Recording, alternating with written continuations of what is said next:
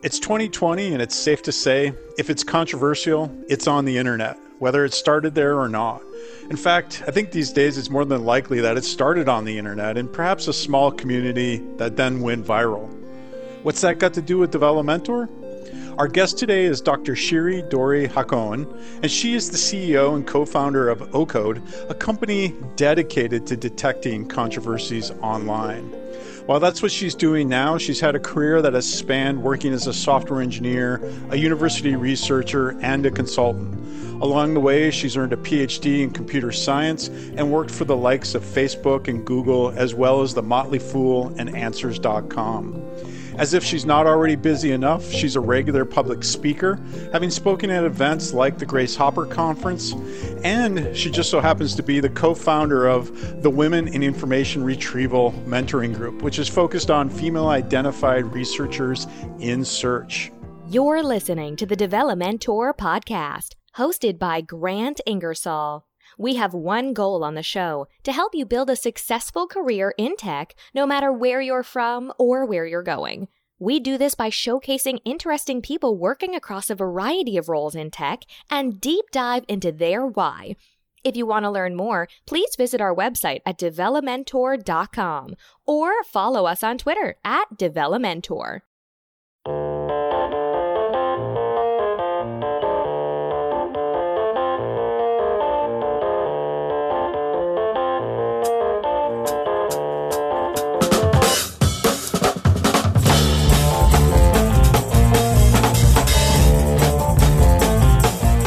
Welcome to the show, Shiri.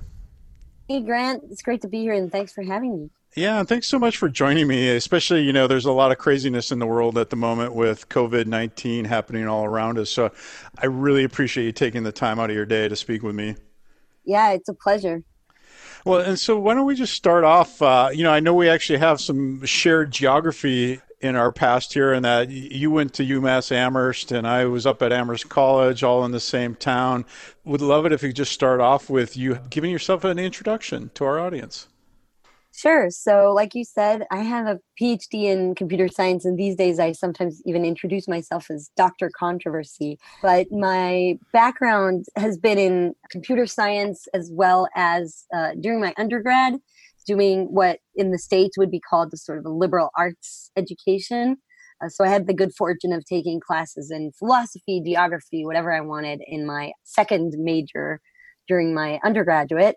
Went to do a master's, both uh, and, and of them were at University of Haifa. And then I went to work in the industry for a few years before going back for the PhD at UMass. And in between, I also did a little stint in San Diego, which was a lot of fun during the end of the PhD, I actually co-founded AuCoDe, and um, more recently, I've started also doing some consulting on the side, which has been super fun. That's awesome. And and uh, like I think in my LinkedIn stalking, if I understand your profile correctly, I believe you you actually graduated high school early and in the U.S. and then went to Haifa, right? I'm kind of curious what inspired that route because uh, that's that's certainly not the typical high school student experience for sure. I was actually born in Israel and then I was raised back and forth uh, between Israel and the States. And part of that is sort of a natural consequence of having academic parents. So uh, when they did their postdocs, I was living in, you know, middle of nowhere, Kansas. And when they came back for their sabbatical, I ended up in my sophomore year of high school in uh, Newton, Massachusetts. And so there was a bit of a conundrum here because my parents were going to go back to Israel two years later. And what I would have done if I had just taken the traditional route would have placed me in senior year of high school in Israel. And uh, the way the Israeli high school system works is a matriculation system. And so I would have had to do four years worth of tests in one year.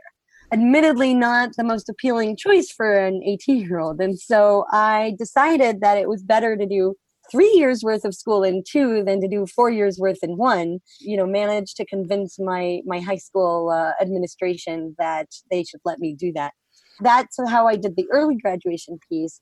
I did seriously consider staying in the States right up until I saw the tuition bill. You know, that was still several years, you know, still over 10 years ago. And sorry, 20 years ago at this point. Tuition was still sane compared to what it is now but nonetheless, I could go to uh, Israel and get my entire undergraduate for the cost of one year at like a public school in the States. And so at that point, it was a no brainer. And that was even before merit based scholarships, which I also received. So um, no student loans and uh, degree in, in engineering in three years. I think that's what's called winning. Well, so then I'm, I'm curious. So, like, where did the love of computer science and tech emerge? Was that like you got to college and you're like, oh, hey, I'm going to get into computer science, or was it a much younger age? Yeah, computers in general, much much younger age. Uh, I was actually on my parents' you know Apple II Macintosh in at like the age of four, and uh, I figured out how to like change the background. And my parents were like, "What did you do to our computer?" They especially hated it when I would move files into the trash. But you know, the Macintosh trash had that really cool like visual effect where it could get full, and then you emptied it and got empty. And you know, I I didn't earn a lot of brownie points with my parents doing that.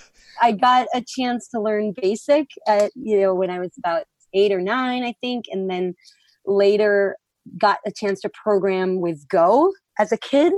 Uh, but you know, it's funny because a lot of people, when they talk about their career in tech, they say, "Oh, I wrote my first program at the age of 10." And for years, I didn't think of myself as that person, right? I, I came to college, I wanted to do philosophy, and my mom was like, no, no, no, no, you got to do something practical. And so she said, you can do economics or computer science, those are your options. And I was like, hey, I like computers, so sure, why not? I had no idea what computer science actually meant. And so I perceived myself as being a newbie and it, it, it, wasn't until much much later when i heard people saying oh like i always knew i was going to be a tech person. And usually you hear that from guys.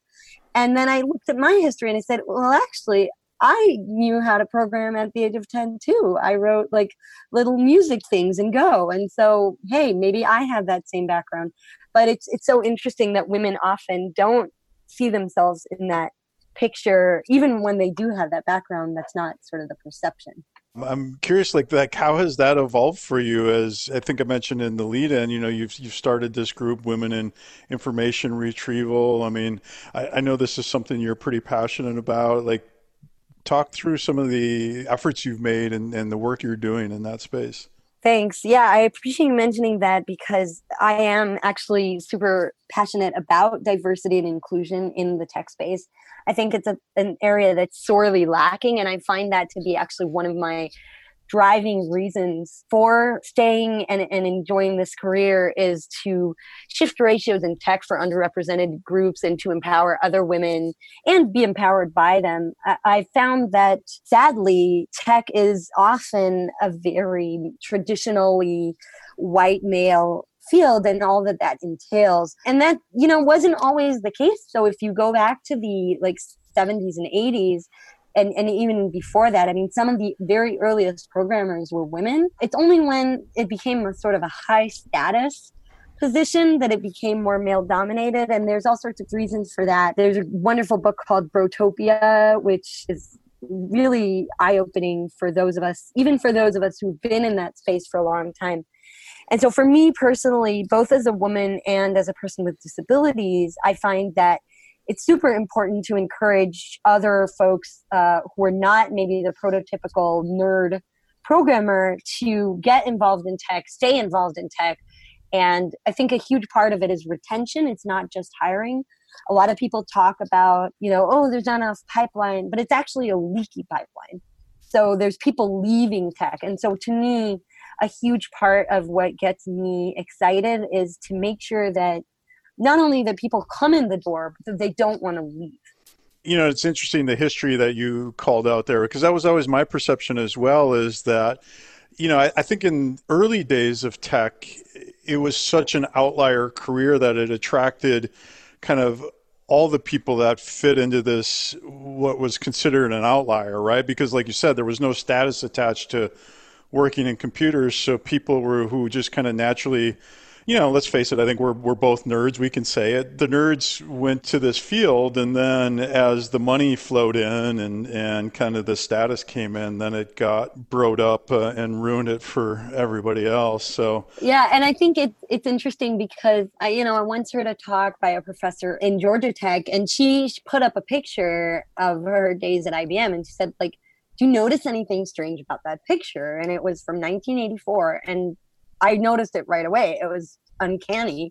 Half of the people on the team were women. You know, I think that at the time there's a lot of reasons and the author of Brotopia goes actually into a lot of details that I wasn't aware about how that came to be and it's it's very sad to me because there's nothing that inherently makes men be better at computing but that's the perception that we have today and it's just very misguided and and it's a shame because we've got folks who could benefit from having such a super creative, very interesting, challenging, and well compensating career, and that they just either never join or they're driven away by you know some of the things we've seen out of Uber, unfortunately, and other companies, the toxic culture, and it's just it's just really something that I find to be one of the greatest tragedies of our time, in a sense there is some sad reality there as well. I think you that's spot on, and I, there's not much I can add other than I, I, think you hit the nail on the head.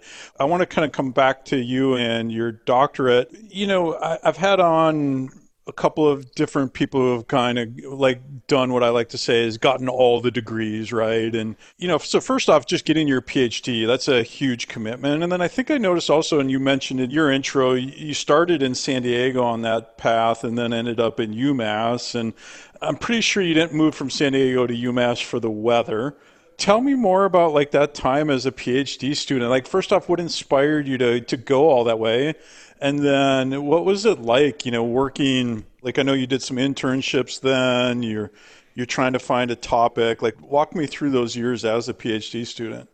I think sometimes it's tempting to think that these decisions are sort of this monolithic, like, oh, I knew all my life that I wanted a PhD. For me, I really didn't. And not only that, I was actually actively, for some part of my career, actively trying to stay away from academia because I come from an academic family, you know, part of me was like, oh, I don't want to be like my parents. And there was some resistance there. But there was also just the sense that, you know, academia is this like ivory tower and I wanted to have a real impact. And so after I did my master's, you know, my advisor really liked me in Haifa. He said, why don't you stay? And I liked him a lot. But I said, no, no, I really want to go out and see what the real world is like. I found that I liked industry quite a bit one of the reasons that I actually went back to academia was not because of some deep inspiration to this cutting edge research. It was actually because at some point during my work in the industry, I actually got really, really sick. And, you know, without going into specifics, at some point, starting in like 2006 and going all the way through sort of mid 2011 ish, some of the biggest goals that I was aspiring to was get out of bed, brush my teeth, you know, maybe write three lines of code a day. And that was really not a very good place to be in. And I mention this because I think, you know, a lot of people struggle with whether it's physical health or mental health issues. And sometimes when you're there, it really, really sucks. And you don't know what you want to do. You don't care about some lofty goal and part of the reason why I went back to academia was because I knew that it was familiar to me. It was something I could do in a sense more easily. And also, it was an easier ticket to come back into the States. So at the time, my husband had just graduated from his PhD, wanted to do a postdoc. I could have gone and, and done the job hunt, but in the situation that I was in, prepping for a job interview was like this insurmountable mountain that I couldn't even conceive of, of climbing. You know, doing the GRE, I was always very good at taking tests and, and writing some essays was something that was a lot easier and achievable at the time. I loved San Diego. Like you said, I mean, we were in La Jolla. The weather was amazing. We lived by the beach. It was great. But here's where life really intervenes. I mean, my husband finished his postdoc and got a job offer and the two body problem, what the academics refer to, he's in the social sciences, it was a total no brainer. Like, hey, an assistant professor, tenure track position at an R1 institution, of course we're going to go. And so I just took one for the team, so to speak. And, you know, it ended up being an amazing decision and I'm, I don't regret it in the least. But at the time, it was very clearly, you know, taking a hit into the research that I had done at in San Diego and switching fields because there was nobody at UMass doing the same kind of research. Ended up being great, and I loved my advisor, who you actually know, Professor James Allan, is incredible. Um, loved UMass uh, despite the weather, but you know, at the time, it was a really, really challenging shift for me, and you know, it was something that I'm very fortunate to have an extremely supportive spouse. And, uh, you know, we talked it over, and yet it was very, very clear for us as a family that that was the right choice. I didn't realize in there too that you had switched fields. You know, if I'm understanding correctly, so basically dealing with some pretty difficult health issues and then kind of coming out of that moving back to the states or being in the states while that's happening and then moving from San Diego to UMass and switching fields. I'm curious though, what field were you in at San Diego?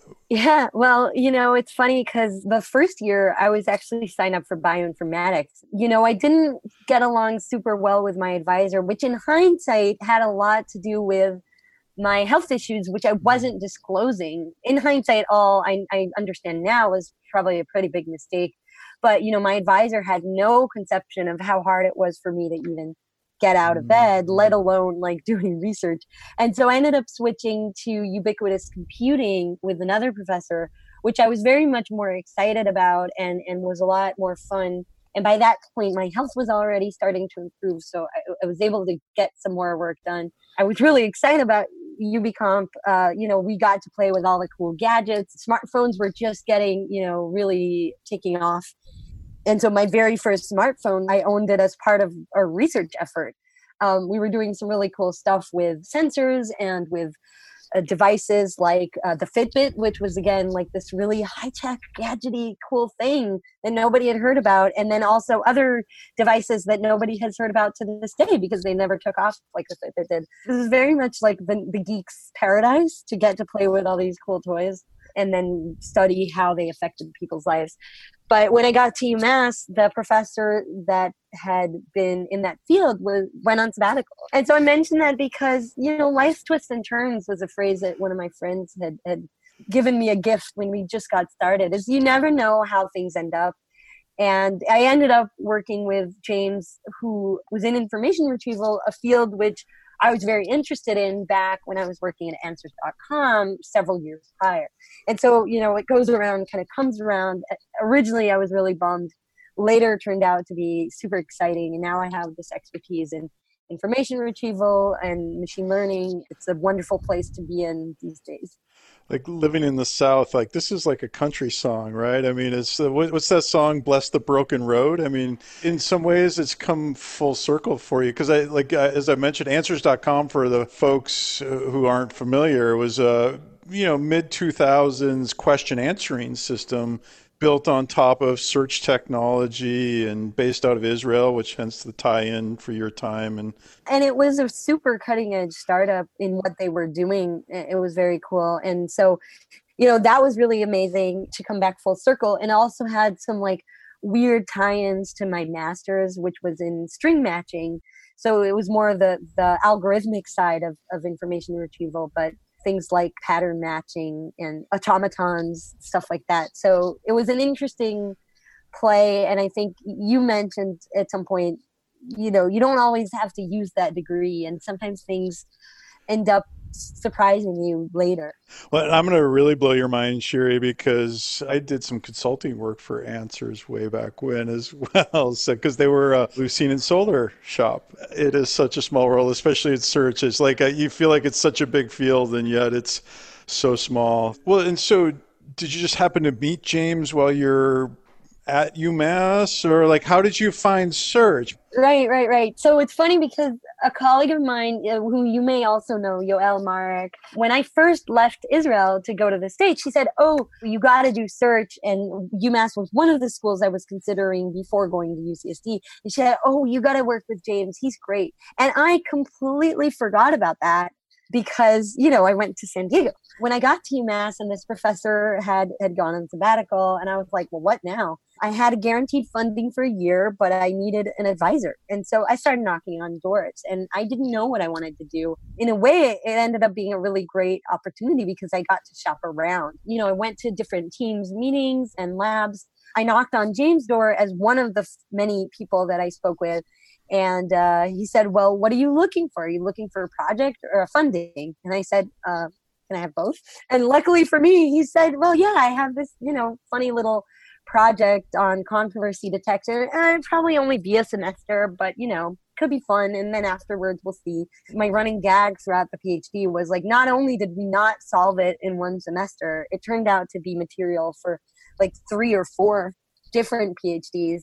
And by the time I was graduating, that turned to be all too present because there was a second PhD student, my colleague Myungha Jang, as well as a third PhD student now working with James, all doing their research on controversy.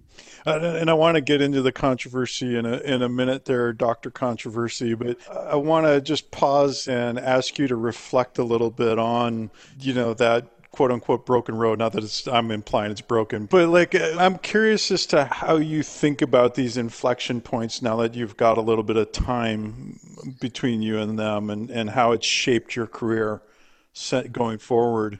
When I was younger, I would see those points as like a really really horrible thing and this sort of stuckness was always really frustrating to me whether it was through circumstances outside of my control or due to decisions you know that i made in in conjunction with my partner or sometimes you know things just happen right? Like you said the broken road i love that metaphor because life it, it's not always what you plan and what you hope and sometimes it is and and you get there and you're like oh this isn't what i thought I think these days I recognize that this kind of thing will happen. For me, it's usually somewhere between like two to five years at the most, where I find myself going like, hey, what am I doing here? Either because like I don't like where I ended up, or I love it, but I'm ready for something new. Mm-hmm. And so I used to get really upset and frustrated and, and sort of fighting almost like these moments because sometimes they can be rather protracted, right? They can be weeks or months where you're like,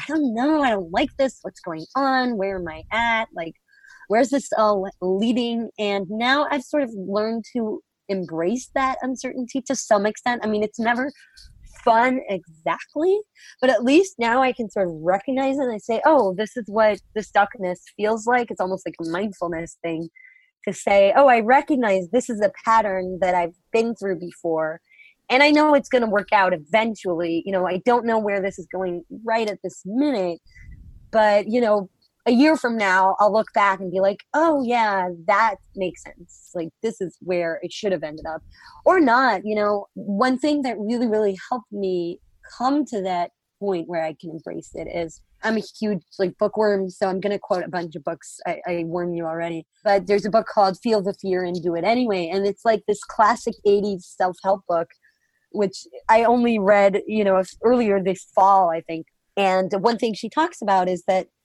you know, we often think about decisions as these like binary, horribly difficult things. And no matter what happens, you can always have regret that we didn't make the other choice.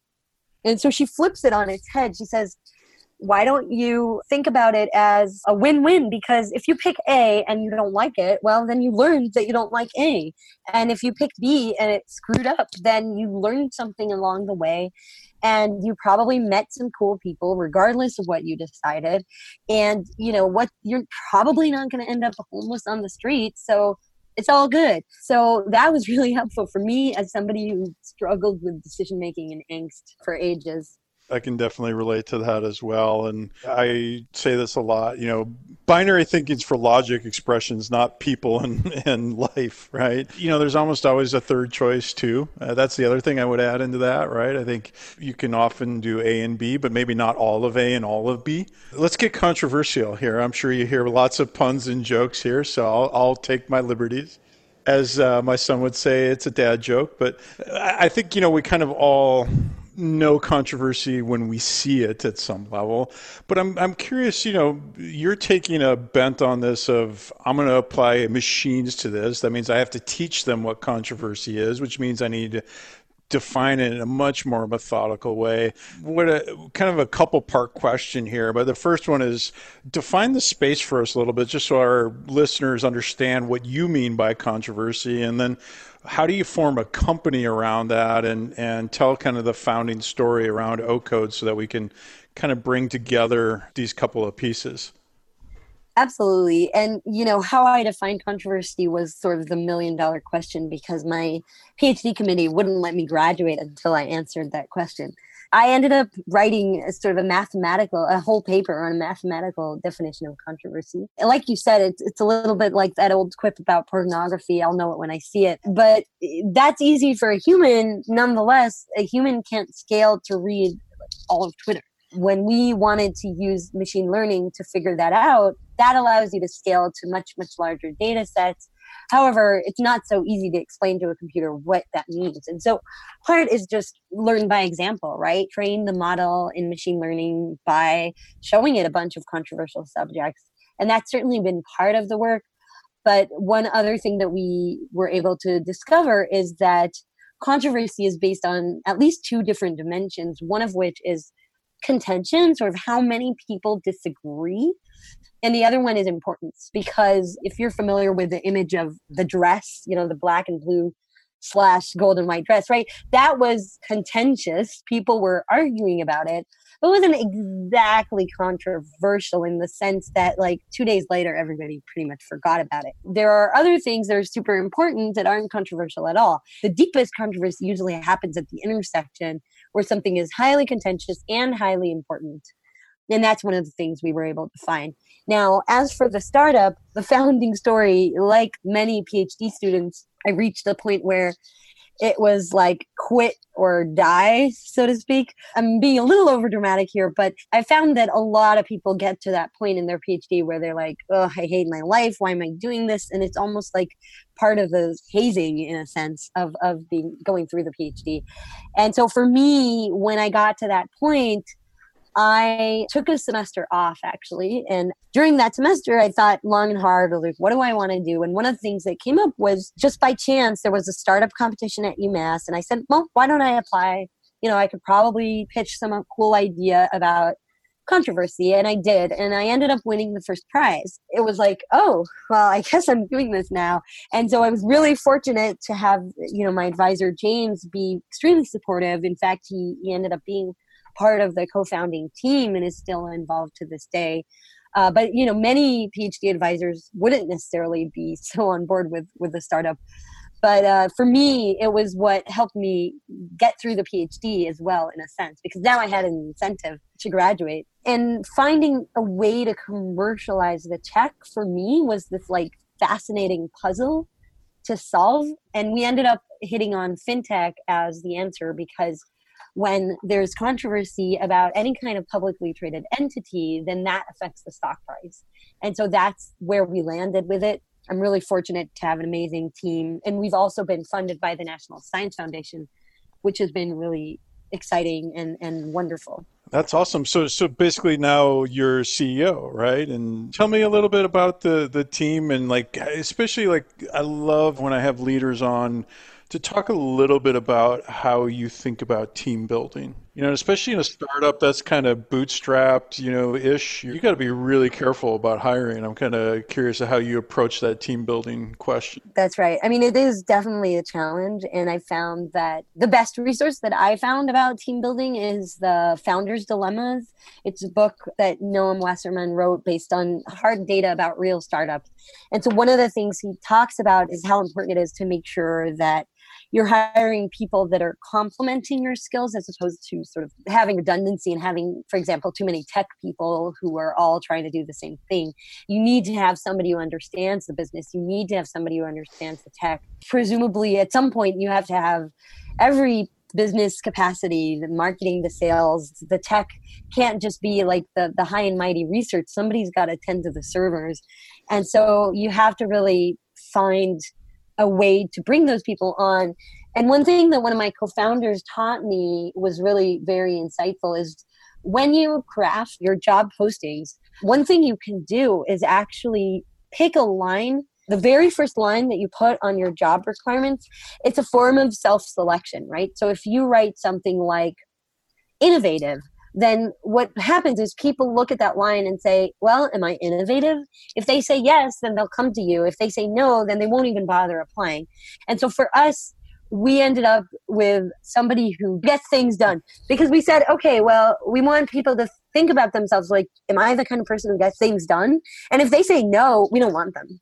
Let the people filter themselves out based on your most important criteria. I don't think that putting things like, you know, Code Ninja or things like that those very gendered terms and they end up attracting certain types of people. So we were very careful to craft it in a very inclusive way but in a way that would also bring in people that we wanted to work with and that we, knew that would get stuff done.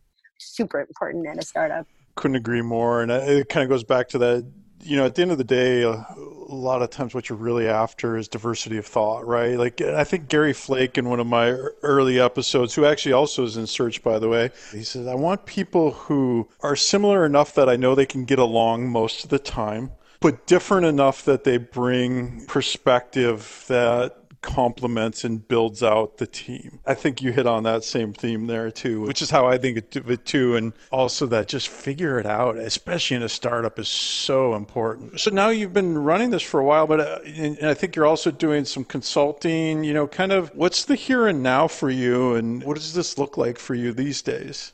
like you said, I'm the CEO. I'm also the technical co founder. So I definitely get my hands dirty with the technical work as well. But my main role is to raise money so that everybody else at the company can, can get their job done. And so we're actually waiting to hear. It's possible that by the time this podcast is out, we'll already have the news on another big round from the National Science Foundation that uh, would bring our total funding raised um, to over a million dollars in non dilutive equity. And then we're also gearing up to raise uh, a seed round of uh, additional $750,000. You know, that's essentially my main role. Uh, but what I love about it, I'm what's uh, termed a Renaissance Soul, also another great book in a website that I run, uh, renaissancesouls.com. The kind of thing that I thrive on is marrying different aspects of my expertise. And so part of what was fun for me for opening the startup was this sort of steep learning curve of learning all the stuff about business that I didn't really know anything about, and then bringing that together with my technical experience. And so I think it's like the Scott Adams, the Dilbert author, who says that you can't really aspire reasonably to be like the top 1% in any given field that's sort of such a long shot. But what you can do is be like a top 25% in two or three different fields and then bring them together. And if you can do that then you, you end up with something very unique that's sort of how he became so successful. For me, finding the intersections between the business aspects and the technical was also what led me to the consulting work and and that allows me to add a lot of value there because a lot of people might be able to do the technical part but they can't see where the value to the business is.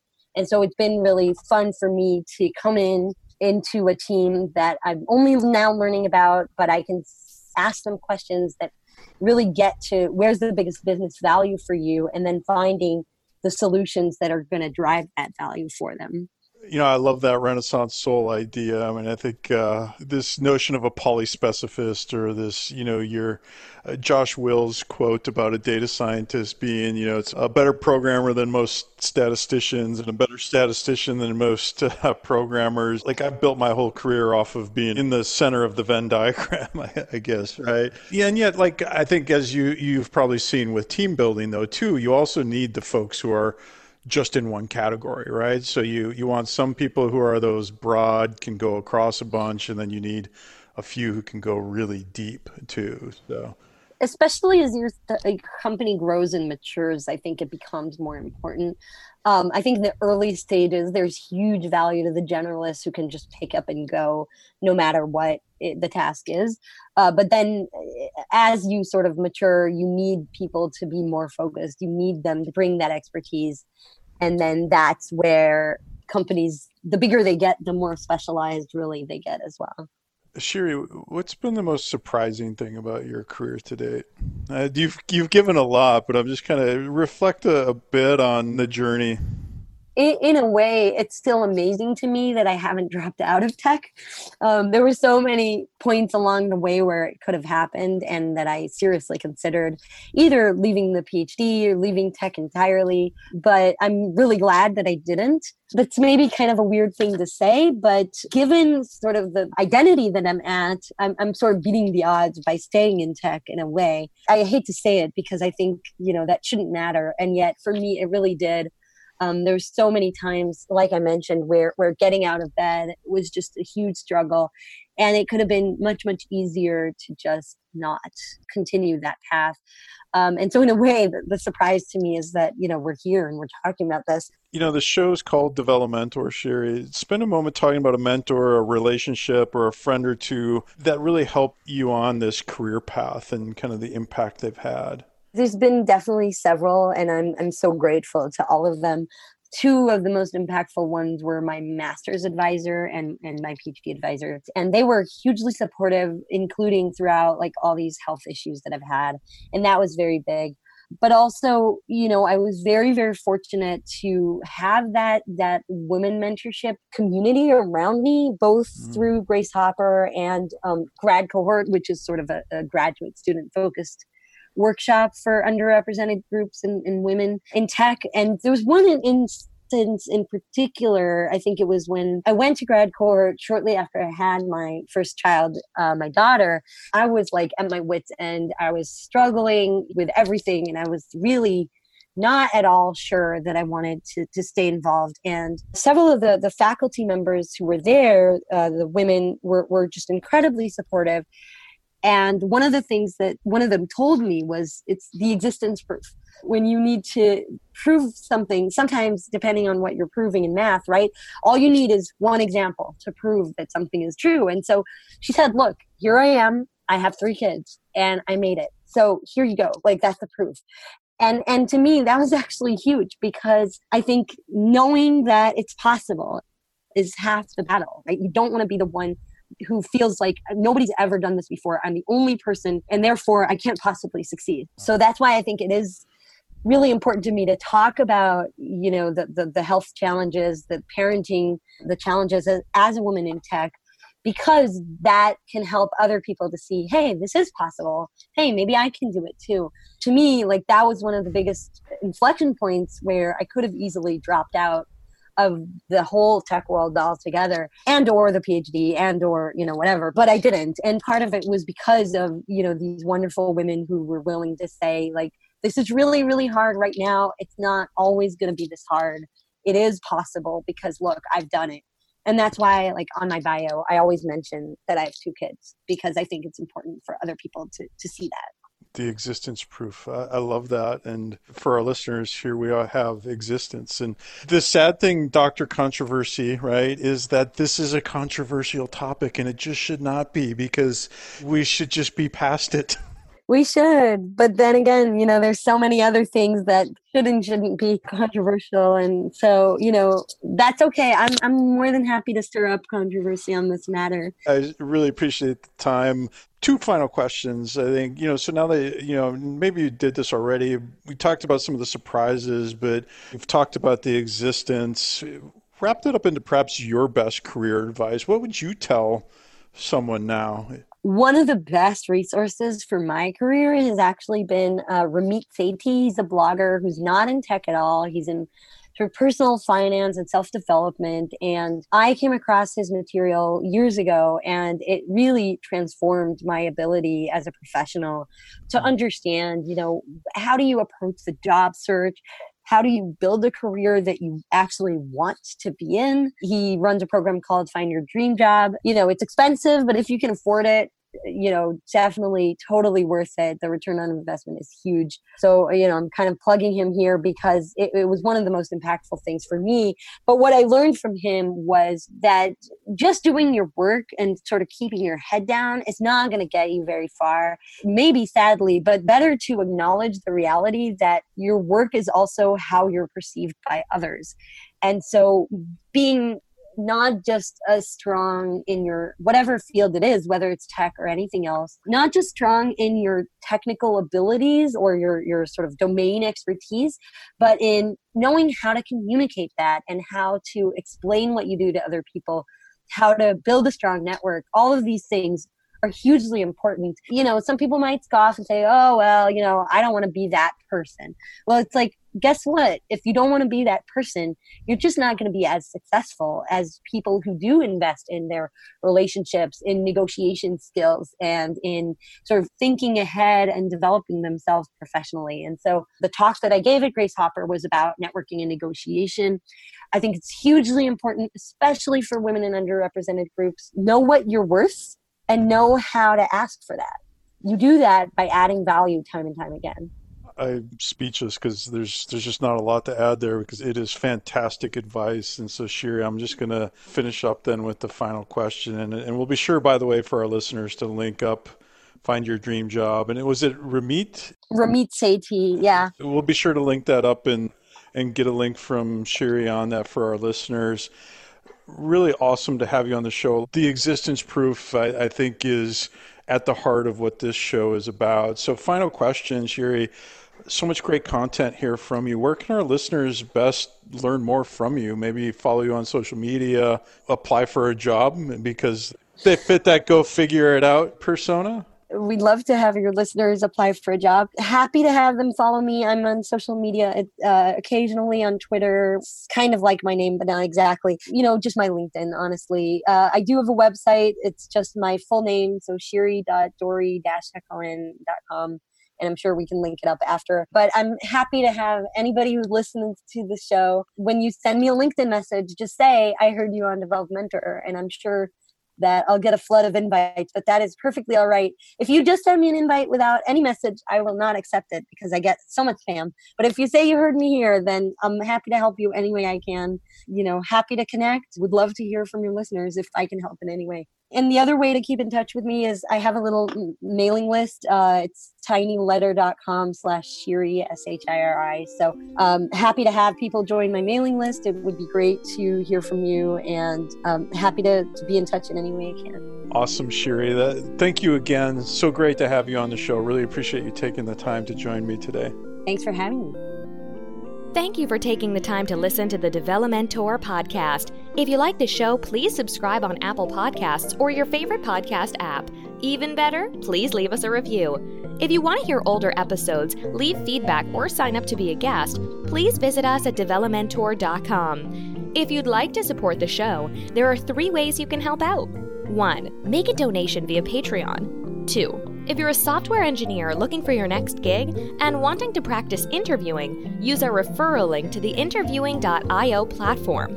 And three, buy your next tech book from Manning Publications using our affiliate link. All of those links can be found at develomentor.com slash support dash us. That's S-U-P-P-O-R-T dash U-S. All one word. Most importantly, if you like this show, please tell your friends. Referrals are the lifeblood of any podcast. Finally, we here at Develomentor hope that each and every episode helps you move one step closer to finding your path.